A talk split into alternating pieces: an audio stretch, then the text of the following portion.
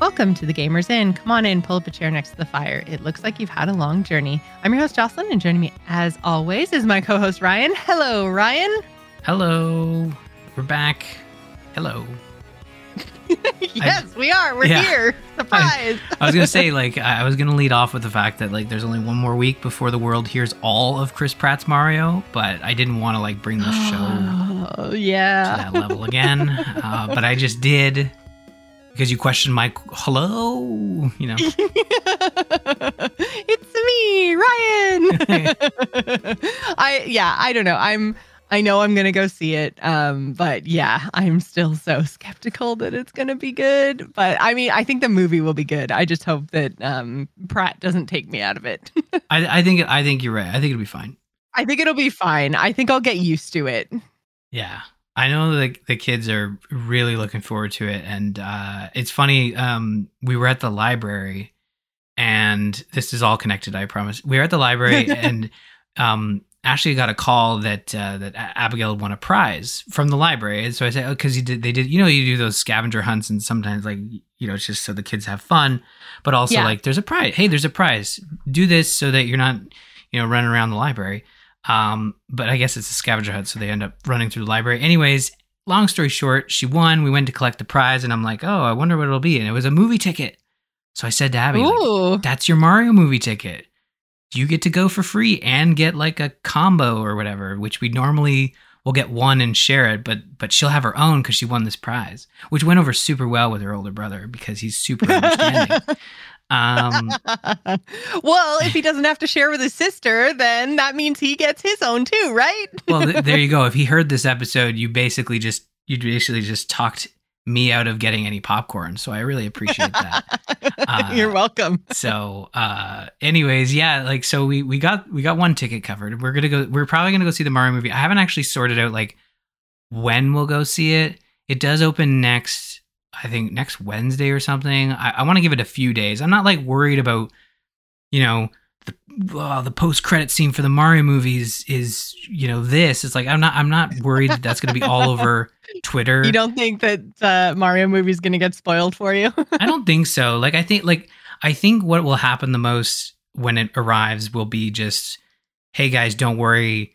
You know, Chris Pratt isn't as bad. There'll be like general, you know, uh, reception to the film that we'll we'll see. I think that will kind of dominate the internet for a couple days. Yeah. But it won't be like a, a Marvel movie where it's like, here are the f- top five things we learned from the last five seconds of the film, you know, spoiling everything for that. Yeah. If you're super connected to the universe, that is, if you, you know, don't care about M O D O K's butt, guess what? You don't have to worry about going on the internet that day, which was a real thing, by the way. It was actually spoiled. I'm not joking. Um, wow. Yeah. I honestly, like, I had just stayed away from spoilers around the new Marvel movie so much. I did not know that was the thing. I still, I still haven't seen that, actually. I haven't seen it. I'm waiting for Disney Plus at this. We're so close to it. At this point, yeah. Yeah. It's been long enough. But uh, anyways, yeah. Uh, when we see the Mario movie, we'll report back. We'll have our, yeah, we'll have our thoughts once, uh, once we actually get out to see it.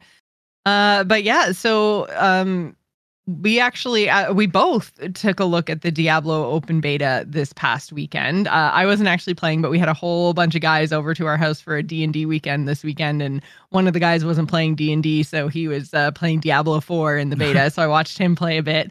And uh, I mean, to me, now you actually had like hands on and like played. It looked so much like Diablo three, minus the characters. Like, I was, because in Diablo three, I remembered playing like a Demon Hunter and a Crusader, and neither one of those are, are options in um, the Diablo four open beta. So I guess the, the rogue kind of character looks Demon Hunter-ish, like does some jumping around and putting down traps and stuff like that. But um, yeah, the Crusader wasn't an option. And I was like, hmm. That I remember really liking the Crusader. So they still had the Wizard. The Wizard was still there. But which one, which character did you end up picking up? I played as, uh, so I played as the Rogue because, like you, my first character in Diablo three was was the Demon Hunter. And it's funny, as soon as you said Demon Hunter, I'm like, oh, I, I immediately thought of WoW. And then I realized, like, no, that's right. There was a Demon Hunter in, in Diablo. And it was like... um, it had, like, the dual, like, crossbows. Yes. Yeah, for yeah. sure. And uh, so I, I kind of lean towards the Rogue because I do like a ranged, more physical ranged as opposed to magic ranged. Although I know that uh, from what I've heard after playing the beta, the sorcerer and the necromancer were like really high powered, you know, magic uh, based based classes. I saw a lot of people having a lot of fun with the necromancer. Yeah. Uh, we play we air quotes played Druid, um, which seemed really, really fun. So you can actually like shapeshift from your like human druid form into like a, a werewolf form or a bear form. Like it was it was really cool. And then you have a whole bunch of like kind of shaman-y spells, like earth spells and lightning and stuff like that. So I think they've done a a really good job of kind of like creating new and interesting classes in Diablo. But the gameplay, like if you don't if you didn't like Diablo three, like you're not going to like Diablo four. It's the same. Yeah, it, it's very similar to, to uh, Diablo three. And um, I think all of the classes. So uh, my experience before Diablo three with Diablo one and Diablo two is is very minimal. Like uh, my cousin played a lot of it and he would constantly talk about Diablo. And anytime I've I've seen the first two Diablos was when I was at his house and he was he was showing me how cool those two Diablo games are. But uh, my understanding is like all of the classes that are in Diablo four are sort of pulled from previous games. So I uh, or or at least are related to inspired to, by. Yeah, like the Druid I think was in two, the Necromancer was ov- was one that was in two and had a D L C release for three. Oh, I vaguely remember that now. Yeah, and it was like. It, we we talked about it. It was a while ago. We talked about it, but it was um it was actually priced pretty reasonably considering what, what you were getting in terms of like as part of the Diablo game. Like a new class is like a whole new. I have infinite hours to play this game again because that's how people yeah. play Diablo. Is they they play the same class and they just go go go. Well, and that's the thing about the um the beta, right? Is that like it was only up to level twenty-five, I think. And yes.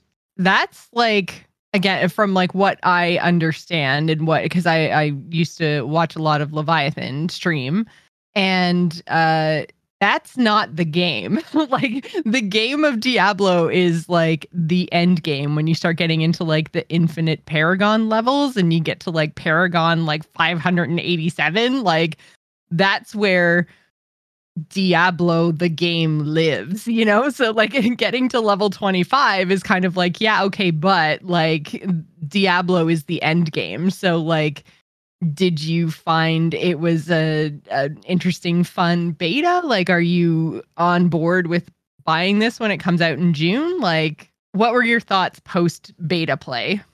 Uh, well, I, um, So for me, in terms of Diablo, like my, my time with Diablo has always been like other folks are playing it, and, and that's how I got into it. I remember having like a lot of, we'd have like LAN parties for three, and we'd all get together in the same house, and it wasn't really a LAN party because you're all playing over the internet, and like if someone were to unplug the internet, it wouldn't work. So it wasn't really a, like a like a LAN party by definition. But we were all in the same space, uh, playing the game, and and um and we would play. As a group, you know, I didn't play any, uh, I didn't have any um, uh, party up for Diablo four. So it was just solo. That being said, um, where I come into a game is like, I really love a good, you know, storytelling mechanics and, and gameplay. And I, and I also really like, you know, when a lot of stuff is, there's like a rich environment there and there's rich, you know, storytelling and there, everything's voiced in the game outside of when a player is like actually reading something, like if you're reading a tablet or or whatnot, but like there's a lot of V O in the cities, it, you know, in the game, you're talking to characters and, and it felt like they brought that forward from three. But the biggest thing for me coming away from the beta was like the visuals of your character. Like you build this character out, you, you, you can create your own character. No longer are the classes tied to, you know, specific, you know, you, you have the, the, um, yeah, I think it was the female Demon Hunter and that was your only option. Mm-hmm. In Diablo three, and then like um, I think it was a female barbarian, and maybe now I'm trying to remember. Like, yeah, I think I, those are the two I remember, and I think it was like the the male necromancer for sure. But then maybe you could choose gender in in three. Maybe it was two where it was locked. I'm forgetting. Doesn't matter. In this one, you can customize your character to your to your heart's content, and then that actually applies to like cutscenes and for once, when you have these like action R P Gs, when you zoom in, it looks really good. Like the car- like the cutscenes will literally, like the camera will swoosh down and and change the the angle, and it's all just playing in real time, and it it looks fantastic. And there are varying degrees of these cutscenes, but in terms of what the beta offered, like it was a very large beta. Like I I was trying to get to level twenty to get the, once I saw you could get like a free, you know, pup or something, uh, like a, it was a cosmetic. They're all cosmetics, but right, you get right, like a, yeah. a wolf pup that would like hang out in like a hood or something. And that's okay, well, I'll get to level twenty, which I did. And what was in that beta was like, it, they said a majority of act one, a couple of areas were locked off, but uh, it looks like when you play the game, you'll be able to start the game and you'll, you'll have immediate access to act one, two, and three, which is in your quest log while you're playing. You just can't access the areas for two and three, but it's all in this like opening area that you're going to be playing.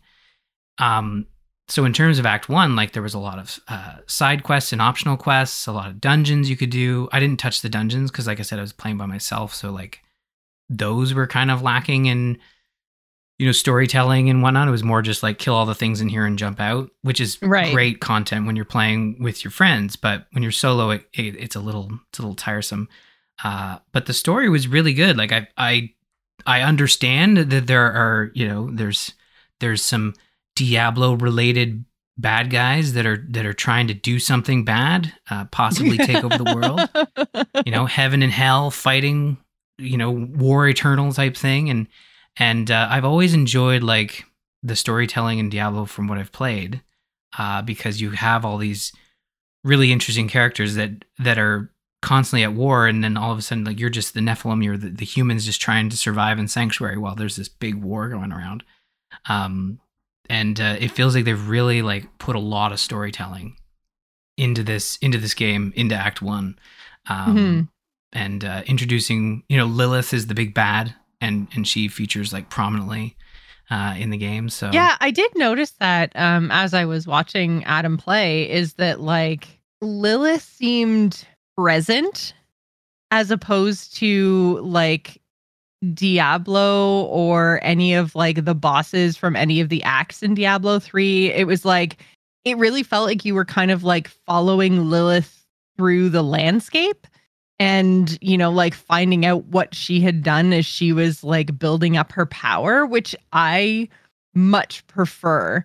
Like when I when I'm playing my games and my storytelling and stuff is when like you have more interaction with the villains. Like That was a, it's a huge problem that WoW has kind of struggled with lately in their storytelling, is that like they try so hard to obscure the bad guy or make them like mysterious or super powerful or whatever, that it's like by the time you end up fighting them, you're like, I don't even know who you are, versus like Wrath of the Lich King, where Arthas was like in your face all the time. Mm-hmm. And like it's just a totally different style of storytelling. And I think that it's it's much more uh engaging when you actually get to like like you don't have any confrontations with Lilith, but you're kind of like following the aftermath of what she's done, and uh that to me just is so much more interesting. Yeah, it, it seems like in this one specifically, in Diablo four, like they've really hit the ground running. They they take care of the, you know, that the big bad is back because the intro cinematic is like literally, you know, the the birth of Lilith, yeah, the you birth know, of returning. Her, yeah, the, her return, yeah. Yeah, and um, you immediately feel that that presence, and I think uh, you you you are kind of following in Lilith's path as you're trying to to uh, to catch up with her. Obviously, she's much more powerful, so she's usually one step ahead, but I, I did complete the beta and felt like the Act one that they were presenting was like really well really well structured, and, and there was a lot of storytelling, more than I remember from Diablo three. Like I, again, I don't have a strong connection to the franchise. So, you know, for folks that do are, are probably going to consider this wrong, which is fine. But like, I, I felt in Diablo three, like it just didn't feel like there was a lot of story happening. Like they, like the story was, how do we bring Diablo back again? You know, and and that was like the background of the story of like Diablo's coming back, but how, you know, it goes back to your, your, you know, your thoughts on like the big bad is is more mysterious, not back just yet, but somehow Diablo is going to come back.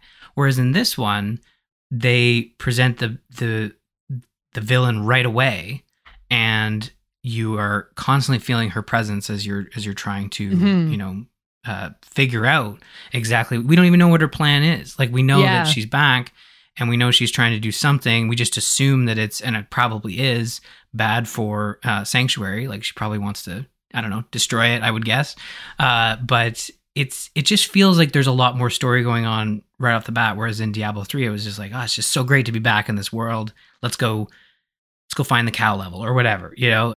Well, yeah. And the other thing that I found with four versus three was just tone. Like, tonally, mm-hmm. it feels darker. Yes. Than than three did. Three, I remember it like there was kind of like the wooded area at the start, but then the the part that I remember the most for whatever reason was there was like kind of like a desert area, and there was like that town that we got chased through or whatever, and it just all felt like the memories I have of Diablo three are just very bright. And like sunny. And I'm like, it just doesn't really evoke Diablo vibes versus like four. And again, obviously this, you didn't get to see the whole entire game map. You were very like um, held to one area, and the area you were in would be very similar, I think, to Diablo three's um, first area as well. Like that kind of like wooded, rocky terrain sort of deal. But uh, it was like, it just felt darker. Like yeah. the story was darker, the setting was darker, like everything was just like gritty, more yes. mature. Yeah, they really, um, there's a lot of talk about, you know, Diablo three when it launched was like more lighter in tone. Like there was, I think people were upset that there was, you know, literal light in the world. Whereas they've kind of looked at Diablo four as like this opportunity, like, all right, like we'll set it thirty years in the future. Somehow things are much, much worse. It's much, much darker. There's demons everywhere. Uh, just outside of town, you'll find demons. Um, and like, it's just, it's steeped in just, just blood and gore. There's one section that literally reminded me of the, um, that one game. Oh, Scorn. There's literally a, like a, a level that is just basically, you know, designed by or inspired by Scorn. Just a lot of like goop and intestines just like hanging around on the walls. And you literally have to destroy like giant lumps of blech just to like, yeah, yeah, just to get by. And it's, lumps uh, of yeah, exactly. Technical term. Um, I think it's in the design doc, but it's, it, it, but it doesn't go, it doesn't go too far. You know, I, I, I kind of compare it to Scorn. Scorn went too far. You know, it was, that was sort of its, that was sort of what it was, it was trying to do that. And it did, it did a really good job of like designing this really gross game. And that was its main, so that's one of the features, right? But in Diablo four, like, I think they really, it, it is gross. So, you know, I, I think, I think of Whirlwind specifically in the Discord who has said like, you won't play anything gross. This is gross. If you're not into, into like gross video games, you're not going to want to play this one. It's very bloody. It's very gory. Um, but it doesn't go super over the top. Like, I think that it, um, if people are worried that, oh man, they took Diablo and just like went too far with it, I don't think it goes that far, you know, but it certainly does go back to the, the origins of Diablo of one and two being more of a, more of a gory, more of a, a bloody experience, you know? And, um, even the side quests are much darker in tone. You know, I don't remember yeah. anything quite like that in Diablo three. It was more like comical of like, you know, uh, oh, there's a bunch of demons over there. We got to go kill them. And like, yes, I'll do that. And it was more heroic and less like they they really upped the tone with this one, I felt. Mm-hmm. And um, but but it fits. It fits within the world of Diablo for sure. Yeah. Uh, and so you you did the cross progression thing too, right? So you played it on two different platforms. Yeah, this is something I wanted to test because honestly, um, I don't feel like paying for the game twice, uh, it was, considering it is a ninety dollars game here uh, in Canada. Um, so I took advantage of the fact that we're in open beta and we could play it on whatever. Uh, so I started playing on P C, and I was playing on like a lower end, well, not lower end, but like a like a not high powered gaming laptop, just like a general laptop, and uh, it ran really well. So like that was my first test. I wanted to see like how how does this game perform on less than ideal hardware. Like right now we're in the, I think the four thousand series of graphics cards from NVIDIA. Um, so like if you have like a, if you don't have a state of the art P C, like this thing's going to run really well. It's well optimized and um, looks great no matter like, as long as you have, you know, recent ish hardware, you don't have to have the best of the best. So that was mm-hmm. sort of test number one. And then I thought, oh, you know what? This has cross progression as well as cross play. Uh, but cross progression for me is like one of the one of the ones I want to look for, because again, like to be able to jump between P C and console would be really cool, especially if this does end up coming to uh, Xbox Game Pass if if the Activision deal goes through.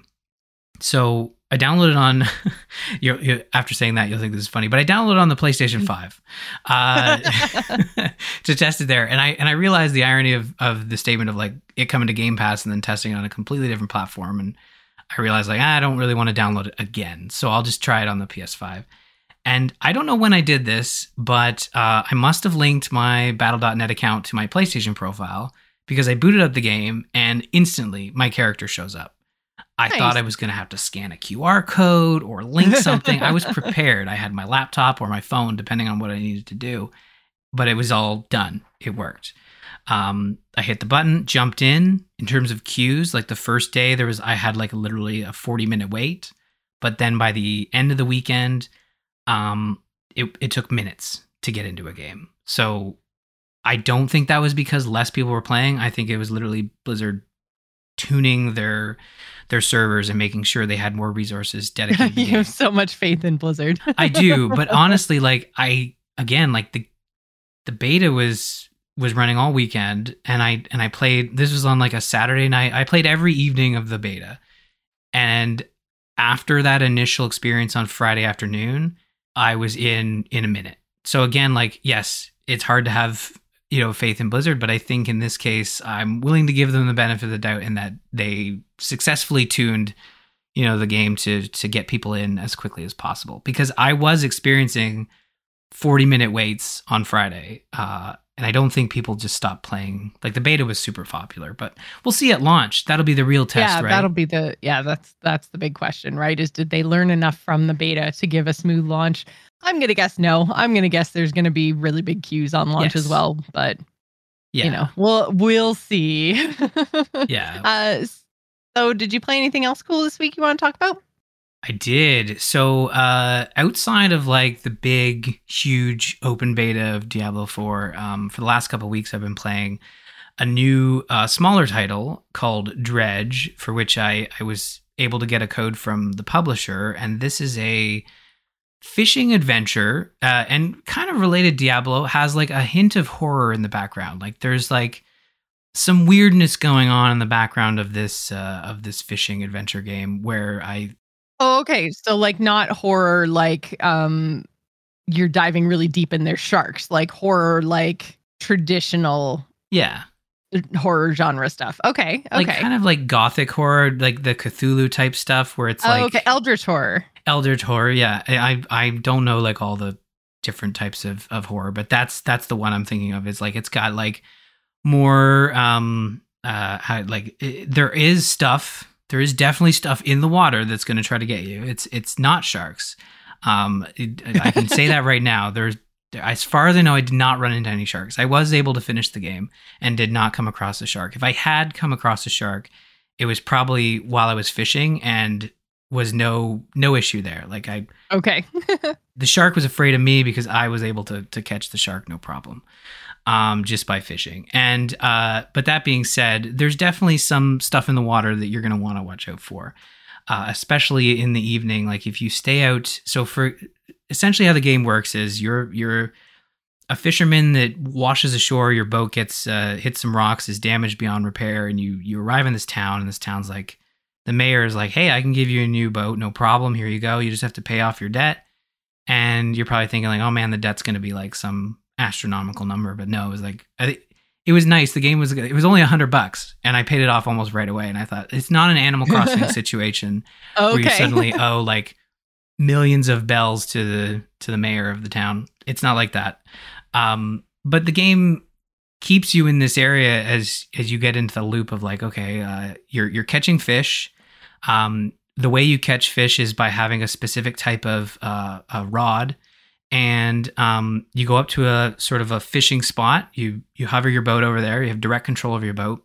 You hit the fish button, and then a little mini game, a timed mini game, will pop up. And depending on the type of fish uh, you're trying to catch, whether it's coastal or shallow, or I think there's like There's like seven different types of, of fishing spots. Okay. And um, the mini game is is time based. So for, I think for the normal ones, it's like you'll have like a like a circle, um, uh, and you you have like that little. I'm trying to think, like you know, like the metronomes where like stuff will move back and forth. You have to hit the button at the yep. just the right time. It's kind of like that. So most of the mini games are based around like hitting a button. Uh, in this case, whether you're on the keyboard or the controller, you hit a single button, and then if you hit it in the right spot, you've gotten closer to catching that fish. There's like a little reel line to the left uh, of your minigame. Oh, and, yeah. Okay, I see. Yeah. And so it's, it's basically like skill checks in Dead by Daylight. Exactly. Yeah. yeah. Except you don't, um, I mean, you don't fail. So if you continuously fail, uh, I, I never had a fish get away. But uh, it takes longer to get that fish. So, okay. for example, if you keep so, like, failing, your progress will like because it looks like there's kind of like a fishing line on the left hand yes. side, and like the fish gets closer to the surface or further away. So if you hit the red instead of the green, it just gets further away. Yes, and yeah. takes longer. Oh, okay, I see. So you don't progress your your yeah. your line while you're while you're fishing, and you know you're catching these fish, and some sometimes you'll catch you'll you'll catch normal fish, other times you'll catch what are look to be like corrupted fish. So that gets into like more of the horror aspects where you're catching like a salmon, but this salmon has you know cr- clear corruption uh, going on. Uh, but that but that's not a bad thing. Like you take it back to the to the town, you sell it all, you get gold, you use that gold to buy upgrades. Um, you buy new rods. You can buy uh, upgrades for your ship alongside uh, materials that you have to collect, which is another mechanic similar to fishing, but you have, uh, well, it's the namesake of the game. It's dredging. So you'll go up to these like areas of like wreckage, and then oh, okay. you would engage with that wreckage and you would start to dredge. And it's a similar experience as fishing where you're, again, having to perform a minigame. Um, in the case of dredging, it's like you have two lanes and you're moving like a dot through those two lanes, and you have to kind of like skip lanes in order to avoid uh, uh, obstacles. Mm. And the way to progress is basically to to get it through those obstacles as fast as possible, uh, and then prog- and then finish up the dredge, and then you suddenly have the materials you need to upgrade your ship. Um, in this case, like upgrades could be, you know, additional slots for your engine or your fishing rods. Um, you can unlock a trawling net. So essentially, like, you put the net in the water, and then as you're progressing through the game and just driving, you'll you'll catch fish automatically, which is very good in the late game as you're like done with the whole fishing aspect, and you're you're just collecting money as you go through uh, to sort of earn it on on. as you're just progressing rather than having to actively fish. Like eventually you do yeah. get to a point where I had a good, I had a good chunk of money. Like I didn't need to worry about actively going out and finding specific fish to sell because I had enough money just from playing the game. Right. Mm-hmm. Uh, but you know, the whole point of the game outside of like fishing and collecting and, and, uh, and upgrading your boat is that you're trying to find these like relics for this mysterious man who just he wants all these relics. You know, there's something going on. Like he's he's a bit of a fishy character, but he wants all these relics. Thank you. And uh, and he uh, so he wants all these relics, and he he kind of points you in the right direction. He's like, okay, like if you want to find this sunken ring, go look in this area, and he'll mark it on your map. So you travel to that area. You'll complete some side quests. Um, sometimes those quests lead directly to you finding the relic you're looking for, but for the most part, you can kind of just do, you know, a couple side quests, and then you'll eventually be finished with that area. It's not a super long game. I think I played it, I finished about ten hours. I was able to get all the relics and um, and get, like, I'd say ninety percent of the upgrades along the way. Uh, but, uh, like, the fishing spots and the dredge spots, they're not um, they're not set. Like, they they randomly respawn as you as you finish up your days. So oh, okay. It's it's not, like, all... The, the quests are set, obviously. They don't respawn. But uh, but all the all the fishing and dredge spots is, spots do. But it's it's like a fun little it's a fun small game. But there is some stress to it, you know. Like I mentioned, there's there's some things that are trying to get you, especially at night. And if you find yourself sort of uh, fishing out a little too late, a little too far from port, on your way back, you might get eaten by a like a fish monster. There's a lot of big fish monsters. um, that will chase you. And it's hard to see where they're coming from, because as night falls, like your vision, your cone of vision really, you know, decreases. Shrinks, yeah. Yeah. So you really want to make sure, like, when you're out fishing, to know, like, where your closest uh, port is, so you can get back and and rest. Um, but, uh, yeah, I've, I really enjoyed uh, my time with it. It was, it, like I said, it was a smaller game. It was nice to kind of play alongside some of the bigger titles that we've been talking about lately. And uh, it's available on everything. It's available on Steam. It's on Switch. Uh, I think it might even be on PlayStation as well. I'm pretty sure um, it is. Yeah. Yeah. It's a lot of fun. I really enjoyed it. And like I said, like it's, it's got a, it's got a good story to it. It does have like that more, as you said, Eldritch uh, horror feel to it. Um, you know, tentacles, uh, you know, fog, mist, that sort of thing, all trying to get you as you, as you try to uh, progress through this game. It sounds really interesting. Um, and it's got a kind of a cool art style too. Yes. Yeah. It has a really neat art style. Um, It is it, it's it is three D, you know, based, but it's got like a lot of hand drawn art for the for the characters and such, as they're engaging with, you know, dialogue and stuff. But also like all the fish, all the all the materials you're finding have that like hand drawn feel to it, whereas everything else is sort of three D animated. But um, yeah, like it and it it is really cool. Like I really enjoyed like upgrading the ship and getting more. Um, more storage space and just being able to like find more fish and being able to sell them.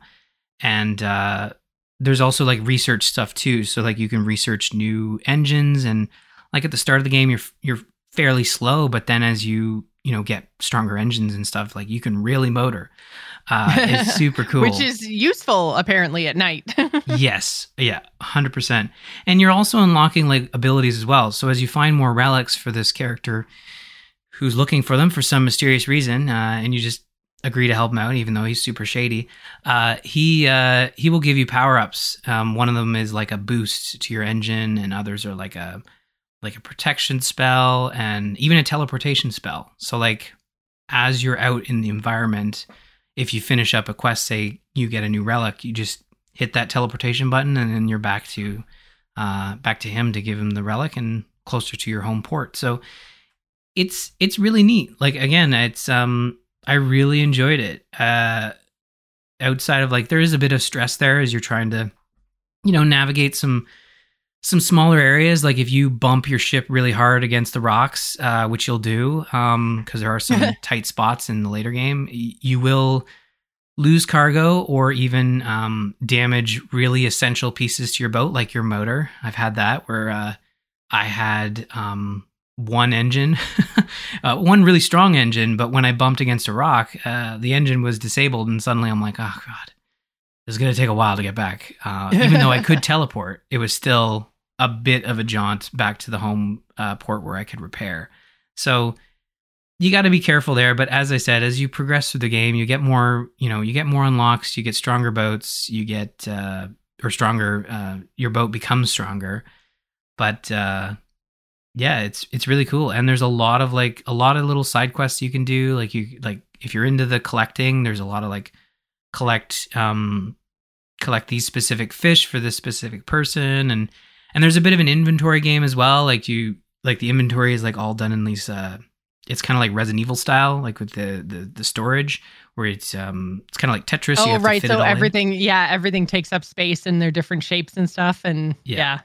Yeah, so you have to kind of be mindful of that. And also, like, as you're upgrading, specific spaces in your boat are assigned, you know, this is a light spot, this is a fishing rod spot, and that's where you put your gear. So your gear and its shape also has an impact. So you're constantly, like, if you're in the volcanic area, you want to make sure you have a, a rod that can fish in, in those types of areas so you can actually catch fish there. So you're having to, like, swap parts in and out, which doesn't cost you anything but time. Like if you already own the part, you don't have to pay them to install it. They just they do it for free. It just takes time.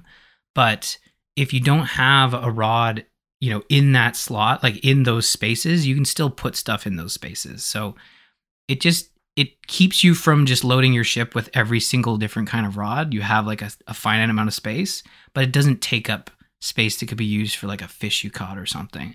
Mm. Um, So like it's very it's very flexible too. Like I really, I really like that part of it as well, where it didn't, it didn't um, harm you to say put a bunch of upgrades into your, you know, rod space, because like it just, it just gave you more options to to put more diff- differing equipment in there. Like you can, it's very flexible. It doesn't punish you for so, sort of like moving around. Like, okay, I'm I'm in this specific area, I gotta swap out my gear. Like it didn't feel like there's no clock, there's no ticking clock in the background. It wasn't like, like oh. cumbersome.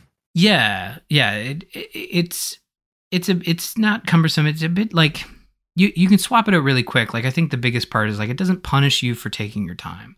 You know, there's no timed stuff. So like it, you really just you need to make sure like oh uh, you know you have the proper equipment, and if you say kill a day trying to get to a spot, then getting the proper equipment, then sleeping, so you're not. Uh, if you stay awake too long, you start to panic, and then that will, that will have that your boat. Checked out. Yes, exactly. That will have your boat like pretty much spontaneously combust as you're out there. Like uh, even if there isn't like a giant fish trying to kill you, uh, if you if you're too panicked, like the panic kind of takes over. Um, but uh, yeah, like you can. It doesn't. There's no. There's no time limit for stuff. Like you can take your time with this. There's no ticking doomsday clock in the background. Although it would fit with the game, like a, a doomsday clock yeah, in this type of game clock, would fit. Yeah. But it's not there. Like you can take your time uh, trying to find these relics. It's not a big deal. So it can be it can be relaxing, but then there are some areas that are like. I was gonna say, if it wasn't for the horror aspect, I feel like this would be a very like chill, relaxed fishing and collecting game.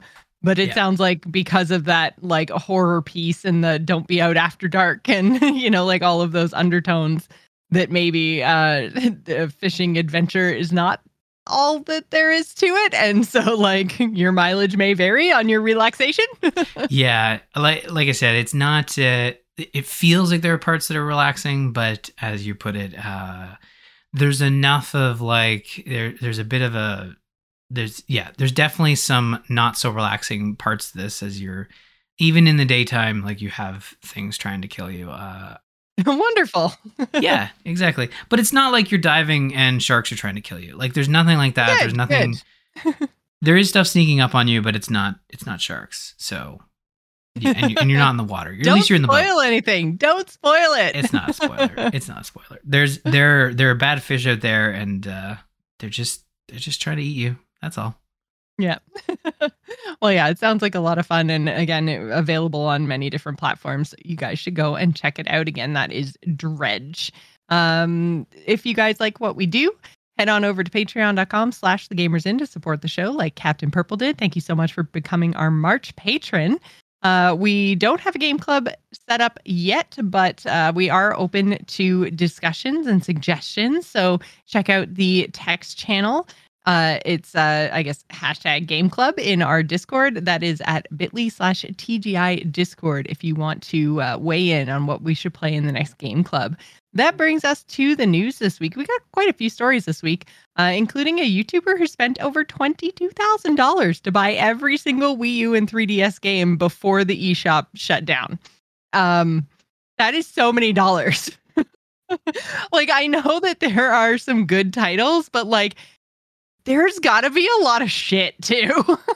Like, this is quite the undertaking. Well, because I think he bought and played everything, right? It wasn't just that he bought everything, because this has been like a multi-year project.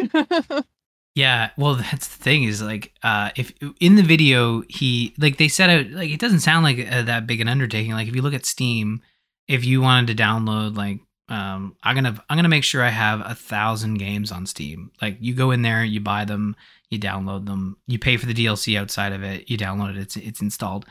But like, if you watch this video, it's kind of an interesting, like the, the, the eShop's shutting down aside, like the process of trying to go about this, it really feels like a very oh, yeah. YouTuber thing to do of like, this is shutting down. Here's an idea. Let, what would happen if we tried to buy everything and, and have it on our systems? And the roadblocks they hit, not just outside of like buying a bunch of gift cards, because at this point that was the only way to add. Uh, at at a certain point, there was no, the only way to add funds to your account was through gift cards. They kind of stopped the the credit card payment processing, I think mid last year. I was going to say, I remember that news story that they weren't going to accept credit cards anymore. Yeah. Yeah. So they, this whole process is they're discovering all these roadblocks, like you can only have two hundred fifty dollars in your account. And the idea here was to buy all the stuff on one account. So they had to load it up with two hundred fifty bucks, buy stuff, download it, then load it up and rinse, repeat. But then when they got to D L C, they actually realized like a lot of the way D L C is sold on the three D S is you had to play the game to unlock the ability to buy the D L C because it's within the game. So they're sitting there having to play all these games uh, to be able to buy the D L C. Like it just runs into these these roadblocks that uh, that you wouldn't come across unless you were trying to like hit the title. Trying of your to do exactly this, basically. Yeah. yeah. Well, yeah. So uh, in total, it took them three hundred twenty-eight days to complete, which was eight hundred sixty-six Wii U games and one thousand five hundred forty-seven three D S games purchased in total. And that was over, like we said, over twenty-two thousand dollars across four hundred sixty-four eShop gift cards. Like, how tedious would that have been? Like, oh my God. And then it was one point two terabytes of Wii U games and two hundred sixty-seven gigs of three D S games. Yeah. Which, which is wild. It doesn't sound like a lot of space taken up, but when you think about um, the process they had to go through. Well, yeah, just trying to go through, like entering those four hundred plus gift card codes and then like having to actually go through the purchases of like uh, basically almost twenty-five hundred games, right? Like, Jesus, that, forget playing the games, like that totally aside, just going through the store and purchases was probably two hundred of the three hundred twenty-eight days. Yeah. And and not only that, they ran into some technical hurdles in terms of, uh, I think the Wii U, one of the funniest ones is the Wii U caps out at three hundred icons. Like, even if your hard drive will store more games, the Wii U will only display three hundred. It won't let you download more stuff because you've hit that three hundred cap. And the video like makes it play up like um, they didn't know this stuff. So it's kind of weird. But like a lot of this stuff's been, I've seen in, in discussions, even in the Discord, like that, you know, the caps and like have been well established. Like they've been there for years. Yeah. People have run across them before. But um, the video pl- kind of plays it up of like, oh my gosh, we had no idea. And ah, you know, frustration.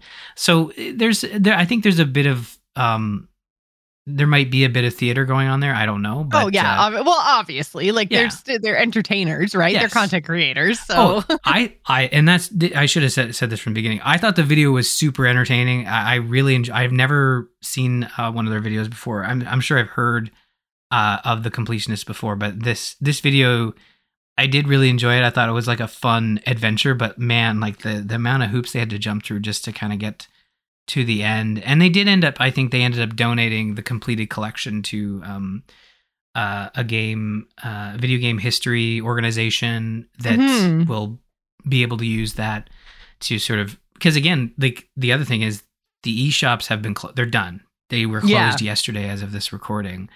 And there are games that were available there that you cannot buy probably otherwise. Yeah, period, otherwise, yeah. yeah. Yeah. It's the, uh, it's the Video Game History Foundation is where, uh, they donated the, um, micro S D cards and external hard drives and all that kind of stuff.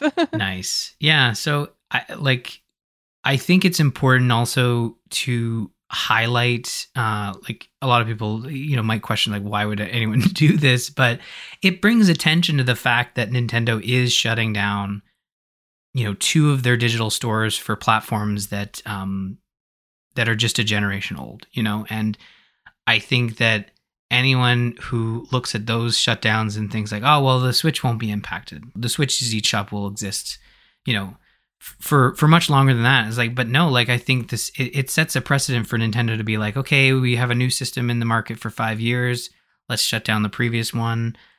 I don't I, like I, I think these videos like bring attention to that and and hopefully keep those eShops running for a little bit longer uh, mm-hmm. than than five years past their prime, you know, um because there are a lot of experiences that you could only get, like Wind Waker H D, you can only get that on the Wii U, you know. They yeah. did not port that. There are a lot of games like that that uh, that only exist on that eShop uh, and would be very difficult to find uh, physically um, without spending a lot of money on eBay. So yeah, yeah.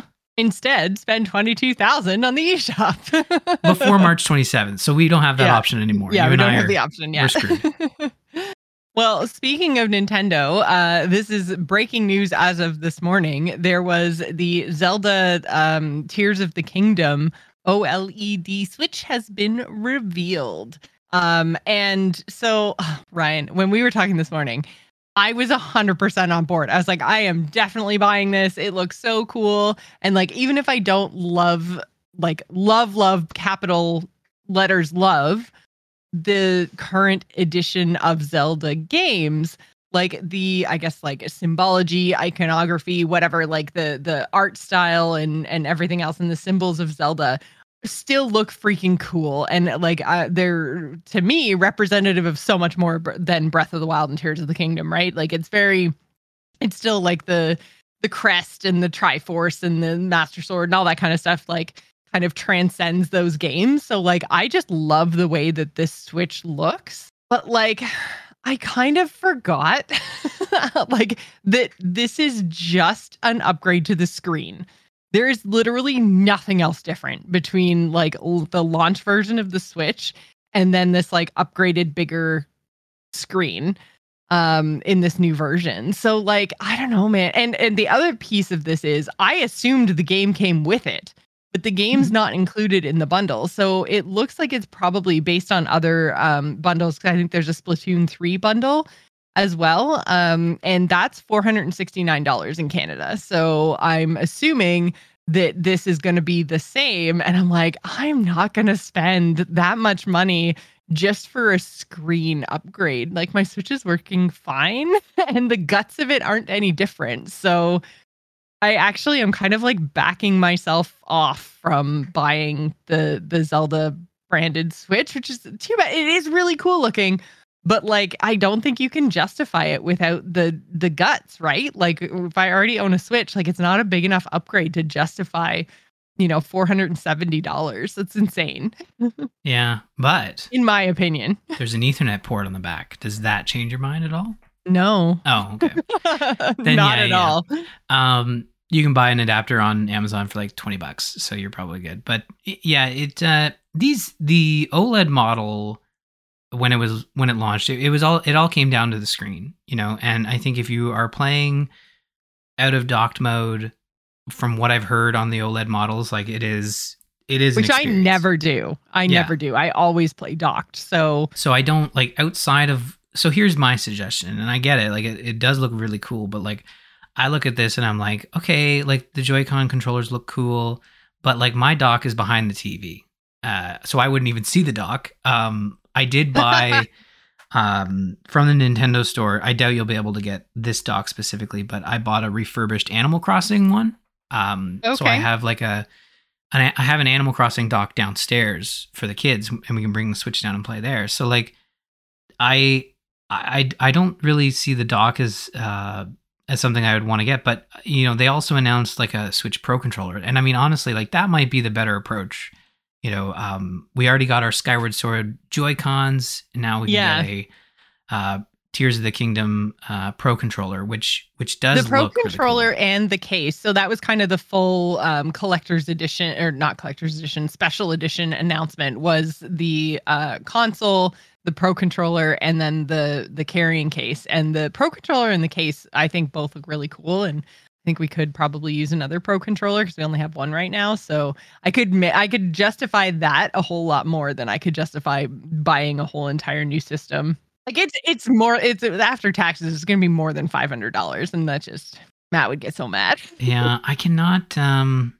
I, like for me, I remember when the OLED was announced, and after every edition that has been announced since, like they did a Pokemon one, a Splatoon one, as you said, I I just can't buy I, I can't buy the OLED version. I'm I'm right now waiting. I'll just wait for a like if they announced a Switch Pro, as you said, like new guts, I would go for that.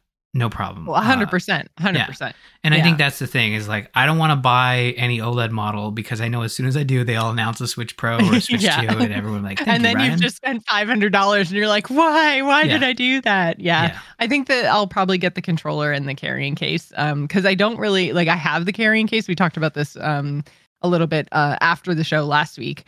But um, yeah, I have the um, collector's edition Breath of the Wild carrying case, which I... don't necessarily love. It looks like that tablet thingy. Yes. Um. And uh, yeah, like, so I think I'll probably pick up the carrying case because I could use a new one. Um. So I'll probably get those two. But yeah, I think I'm going to steer clear of the console. I've talked myself out of it in the last few hours. That's, I think that's the right. Yeah. I, like, I think it's the right move in the case that like if you, I, that same iconography is available on the controller and the case. And um. I'm in the same boat. I, I could use, I could use another Pro controller. Like I think when the when the Joy-Cons were announced, like they were a little expensive, but I only had one set, so I was like, okay, that's a good idea. Well, yeah, have. I only had the one set, and I had the launch set, and the left mm-hmm. one kept desyncing. So right, um, yeah. So I mean, I needed new Joy-Cons when those ones came out, but uh, yeah. So, anyways, um, the actual console edition launches on April twenty-eighth. So that is the dock and the Joy-Cons and the and the console, no game.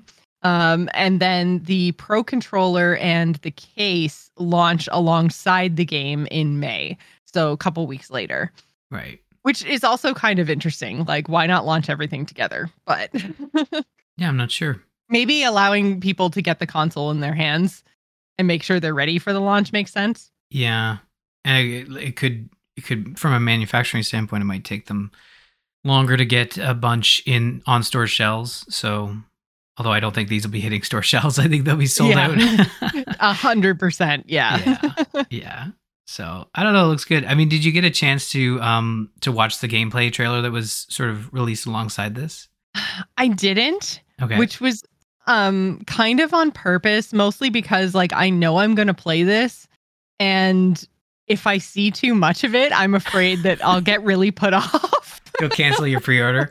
I haven't even pre-ordered it. Wow. I'm not bothering because I'm going to buy it digital on the right. day. Like, because there's no reason to buy a physical edition from my perspective. So, yeah, I'm just going to buy digital on the day. And uh, yeah, and especially, and so like, obviously we work from show notes. And so I can see Ryan's comment here about weapons, and it just makes me cry. Yeah. So it was kind of, so the, the video was kind of funny because, uh, first of all, this is the first time we've seen uninterrupted gameplay outside of a trailer, which is kind of funny because this, this game was announced four years ago or something, and we've just seen really great trailers since, but they've been more... They're very know, cinematic. Yeah, cinematic, like, um, yeah. edited together, not a lot of like uninterrupted gameplay. So this was like, you know... Enuma going through and playing the game ten minutes. There was some stuff edited for time just to kind of zip around the world a little bit.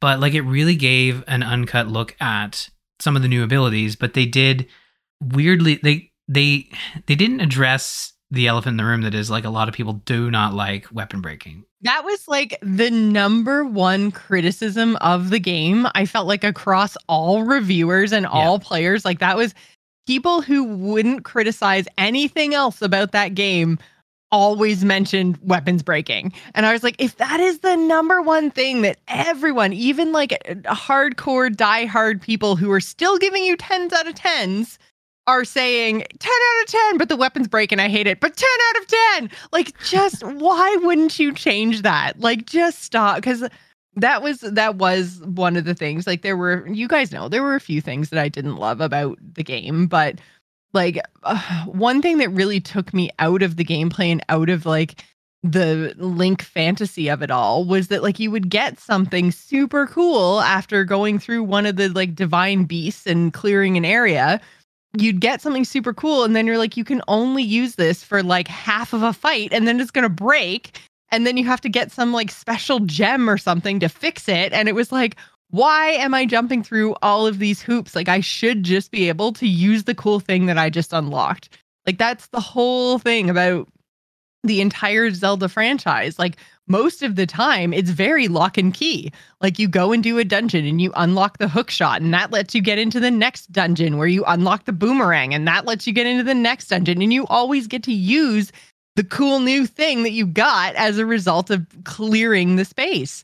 And it didn't feel like you could do that in Breath of the Wild without jumping through a whole bunch of hooks, er, hooks, hoops, and then like backtracking and, and everything else. And like, I, I just, even if they took weapon breaking away from like the specialty stuff, like the cool things that you unlock, then I think I'd be a lot more okay with it. Like, if the spears and the swords and stuff that I pick up off of all the little baddies, if those things break, fine. But like, I want things like the Master Sword and then like my other cool unlocks, I want them to be permanent all the time, period, away from the durability system.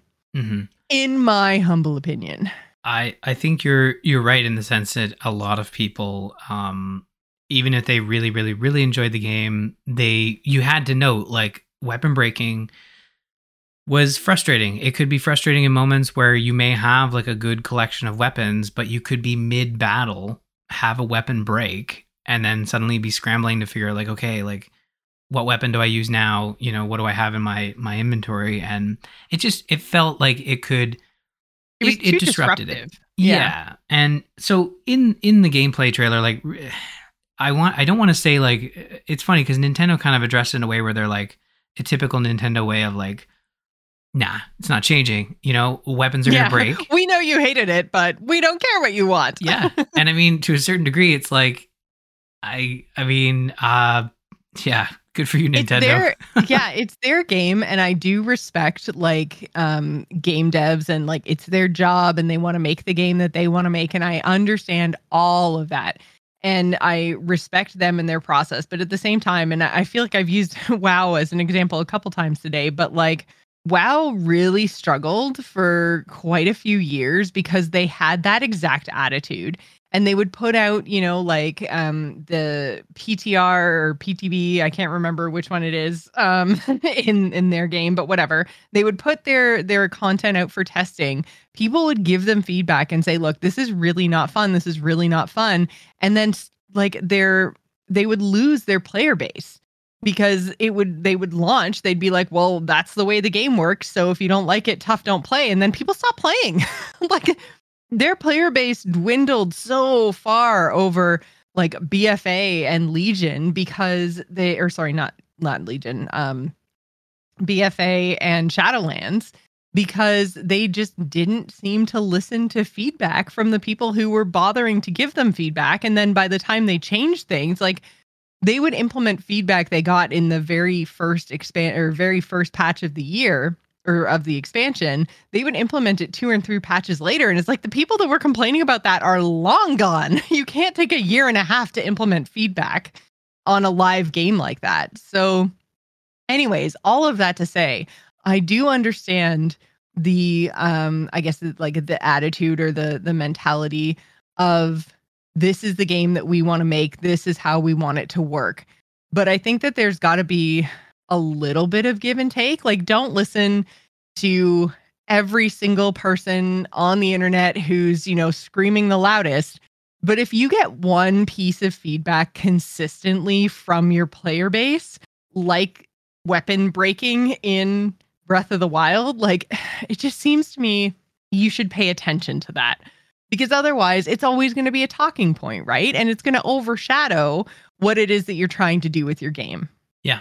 No, I, I I agree. I don't think it's bad enough, like, like WoW. I don't think it's bad enough to make people stop playing or to steer away from Tears of the Kingdom. Um, I think it's small enough that people will probably go, oh, man, like me, that's a that's a system I wish didn't exist, but I'm still going to play the game. So, like, I don't think it's that big of a deal, but it just seems odd to ignore feedback that came from, I would probably say ninety percent of Breath of the Wild players were not fans of this, just based on reviews and, and, you know, social media and stuff that I had seen. There were some people who liked it, but um, there were many, many, many, many more who did not. Yeah. It, it was feedback I had with the game too. Like, I, I think that it was something that should be looked at for future games of like, okay, if we're going to have weapon durability, let's have it make a little bit more sense. Let's have some systems in place where, you know, we can repair stuff or protect yeah. certain items for a certain amount of time. Like, we don't know if that's in or not in the game. Like, they didn't show it in the gameplay. And the example we got, any weapon that broke, um, it was, you know, Link, oh, here's a tree branch. Let's collect this. We'll need it later. And he uses the tree branch once or twice and it breaks. I mean, that checks out. A tree branch against yeah. uh, robot enemies, not going to work out. But um, it, it did lead into this discussion in, in the gameplay overview of like, okay, a new system we have is called Fuse, where you can merge items in the game to make weapons. So he took that same tree branch and he took it, he put it up against a boulder. He chose the Fuse ability and he suddenly had created a, like a, a makeshift hammer, and okay. it was much stronger, and it did, it did not break in the gameplay uh, overview, but again, who's to say it probably would break eventually, but like it goes back to their original design philosophy of like, how do we make, how do we force players to try all the different weapons that they come across for good or ill? And which again is a really weird philosophy to me. It's yes. like if you have a, a player who really likes playing with spears, or another player that likes swords, and another player that likes bows, like why would you force the bow player to be a spear player, or why would you force the sword player to be a bow player? Like, just let people play how they want. They're going to have more fun that way. And it's also a single player title, which is what is so bizarre to me. Is like, if you find a play style that you like and works for you, why is the game company trying to force you out of it? Like, who cares? It's a single player title. Let people do what they want. You don't even have to balance it. Like, yeah, I don't know. It's just bizarre to me. It, no, I, I mean, it, and again, like we will see. I mean, honestly, all this being said, we could get the game on May twelfth and be like, no, like the weapon durability is the exact same as the first one. And really it's in place. Now you just have more options for weapons. So like, for example, if you want to build a bunch of the weapons you really like, one of the examples was like a stick attached to a pitchfork, and you'd think, oh, that's really neat. It's like, well, it's just a stick attached to a pitchfork, literally what it is. And it just, it was a longer, it was a longer pitchfork, really what it was now that I think about it. Uh, so it, It showcased some of that. Some of the other stuff they showcased were um, the recall, which we saw in some of the game or the cinematic trailers, where you would stand on a rock, and that's how you get up to the Sky Islands, is you rewind that piece that had fallen and you travel upwards. Um, there's some vehicle building with this power they call Ultra Hand. Um, and that allows you to like, basically like you can make a boat with like a bunch of logs and um these little fan things that were laying around. And uh, the other one was Ascend, which again, we have seen in the other trailers, where you can go, and this was the crazy part, like not only can you just go up a level, but you can go in, like say there's a mountain, you don't have to climb it, you can just find a cave and then ascend through the cave, and that like transports you through the mountain to the top of that mountain. So if they're adding all of these neat abilities and new, you know, power-ups and, and uh, stuff you can do, I would hope, I would hope that they would look at like, because that was a lot of some of the uh, other criticisms, like the climbing was a bit tedious, like if it rained you would fall over. Oh, and, yeah. You know, so like they've kind of addressed a lot of that verticality stuff. So yeah, I didn't even necessarily mind the climbing like as much. There were times when sure it was really frustrating, but at least they had a system to help you get around that. Like if you ate the right food, then mm-hmm. you would have an easier time. And I and I liked the gathering and cooking and, and all that kind of stuff. Um, it's just that, yeah, like there there was no real like system to help alleviate the pain points of the weapons, you know? Yeah, no. And, and the only the only direct addition or uh, the only direct uh, response was the Master Sword, in that it would take time to recharge. So it never broke. It just, as far as I know, yeah. Can you imagine if the Master Sword actually broke, broke? Yeah. Well, no, I, if, so. if you saw some of the promotional art, it looks like it's very much going to break. I mean, you, you need a reason to get rid of like yes, the number yeah. one sword, I suppose. But uh, well, yeah. And I guess like, because this is a direct sequel, right? Yes. So yeah, it, we shouldn't in theory have to go looking for it again anyways. We should at least know where it is now. yeah, yeah. Yeah. Hopefully we're just restoring it, and uh, and it'll be, in that case, it'll be a flawless weapon. No, no yes, durability. Perfect. Love it. But yeah, so again, uh, Tears of the Kingdom coming out soon. Lots and lots and lots of limited edition things now that are coming uh, alongside that game launch. So uh, yeah, I think both of us are, are pretty stoked for it. So we'll see how that goes in, in like a month and a bit, I guess. Yeah, not long. Not long now. Uh, Netflix has been talking about a more strategic approach as it uh, kind of makes more partnerships with devs. Um, and honestly, like this, these stories about Netflix and its gaming, like pla- like Netflix is a gaming platform. I always forget that there are games on Netflix. And apparently I'm not the only one, because only one percent of Netflix subscribers has ever downloaded any game from the platform. Um, and that stat checks out with me and me. And like, I just, I always forget that Netflix even does gaming, to the point that like when I'm scrolling through Netflix, like on my phone, um, which I had to do because our, so we have a, a pretty old smart T V now, and it's no longer being updated. Like the apps on it are no longer being updated. So Uh, our Netflix app on our T V doesn't work. So I had to use my phone to cast onto the Chromecast for that T V. And like, I thought it was like a bunch of garbage mobile ads in the middle of my Netflix. I was like, what even is this? But it's because I'm on the phone app and it's like, hey, did you know you could play games here? I'm like, no, why would you get out? Gross. What is all this mobile garbage in my Netflix app? I just want to watch T V. Um, but yeah, like, I don't know, man, the, like talking about more strategic partnerships, I feel like at this point, Netflix, just let it go. Like it's not working. Well, I mean, that's part of the discussion here, is that there's a lot of talk around, you know, Netflix is using other platforms to, you know, bring, bring the games to you. So again, like you can't go to the Netflix app and install those games. Netflix would very much love to serve these games to you through their app. Um, and I think that's the reason they kind of like, they kind of hide it, but in a way that it's, it's, a, it's a problem, because as you said, like you see it and it's like, wait, what, what is, is this an ad within my paid subscription? Yeah. And, and it's not an ad. It's, it's literally other, it's a perk of, of being subscribed, in that you can access these games that are like Apple Arcade, have, um, there's no in-app purchases. They're completely unlocked. And some of these games are really good. I mean, they are iOS, you know, and Android games. So if you're not playing a lot of mobile titles, then these games might not interest you. But one that just launched today um, is called Terra Nil. And it's a, a brand new game. It's launched day and date uh, with Netflix and on Steam. And it's like a reverse city builder.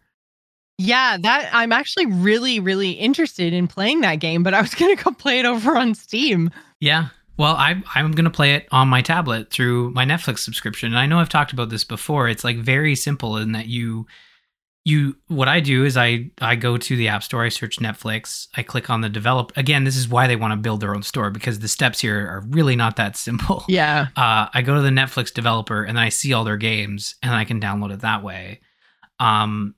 And Terra Nil just launched today. And if you have Netflix installed on your phone, you really only have to log in once. It just works. You know, it's not it's not cumbersome once you get the game downloaded. But if you don't know when these games are coming, then it can be very hard discoverability wise. So like Netflix would mm-hmm. really love to just have a mobile games tab in their app that you can just download them, as opposed to going through the App Store. And I know that's something that a lot of companies are looking at and trying to get both, um, well, trying to get Apple to change. I, I think within the Google Store, you can install through the Netflix app. Like it, it's connected in a way that you can, you can hit the button and it'll download, you know, uh, outside of the Play Store. I'm not one hundred percent.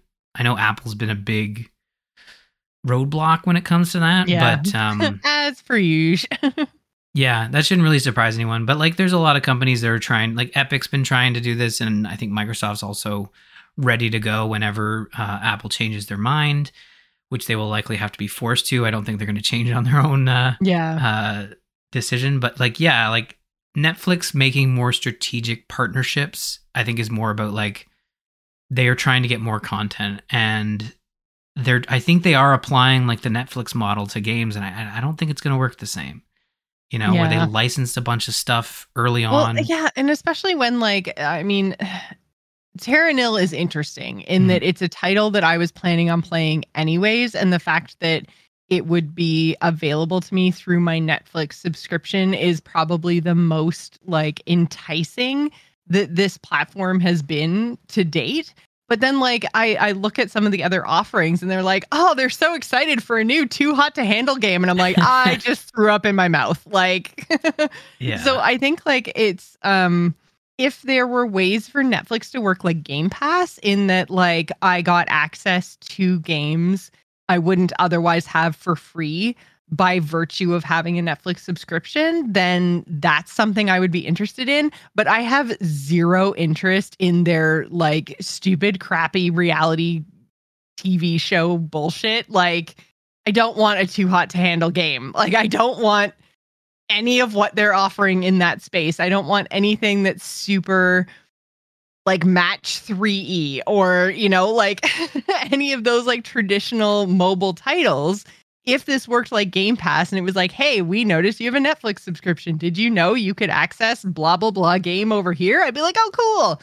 That is the route I would like them to take, which is less about development and more about licensing, right? Yeah, which is what they're they're trying to do. Like, I think they are, I, I think right now they are focusing on licensing other games, but there is this struggle, and like what you're seeing a lot in the news is that Netflix is buying up companies to have them make games based on uh, Netflix I P. And yeah, Netflix I P is, like, not that strong anymore, you know? Um, yeah, it used to be really good and really, and could have been potentially really interesting when you think of some of the, like, O G originals, like when Netflix only had two or three things that were their own. Like, they were some really interesting things that they made available. But, like, I don't know, now it's like when I see Netflix original, I'm like, ugh, that's almost a reason not to watch. Because yeah. I feel like most of their Netflix original stuff at this point is reality stuff, right? Like, they have a lot of, like, food-based shows. They have a lot of the,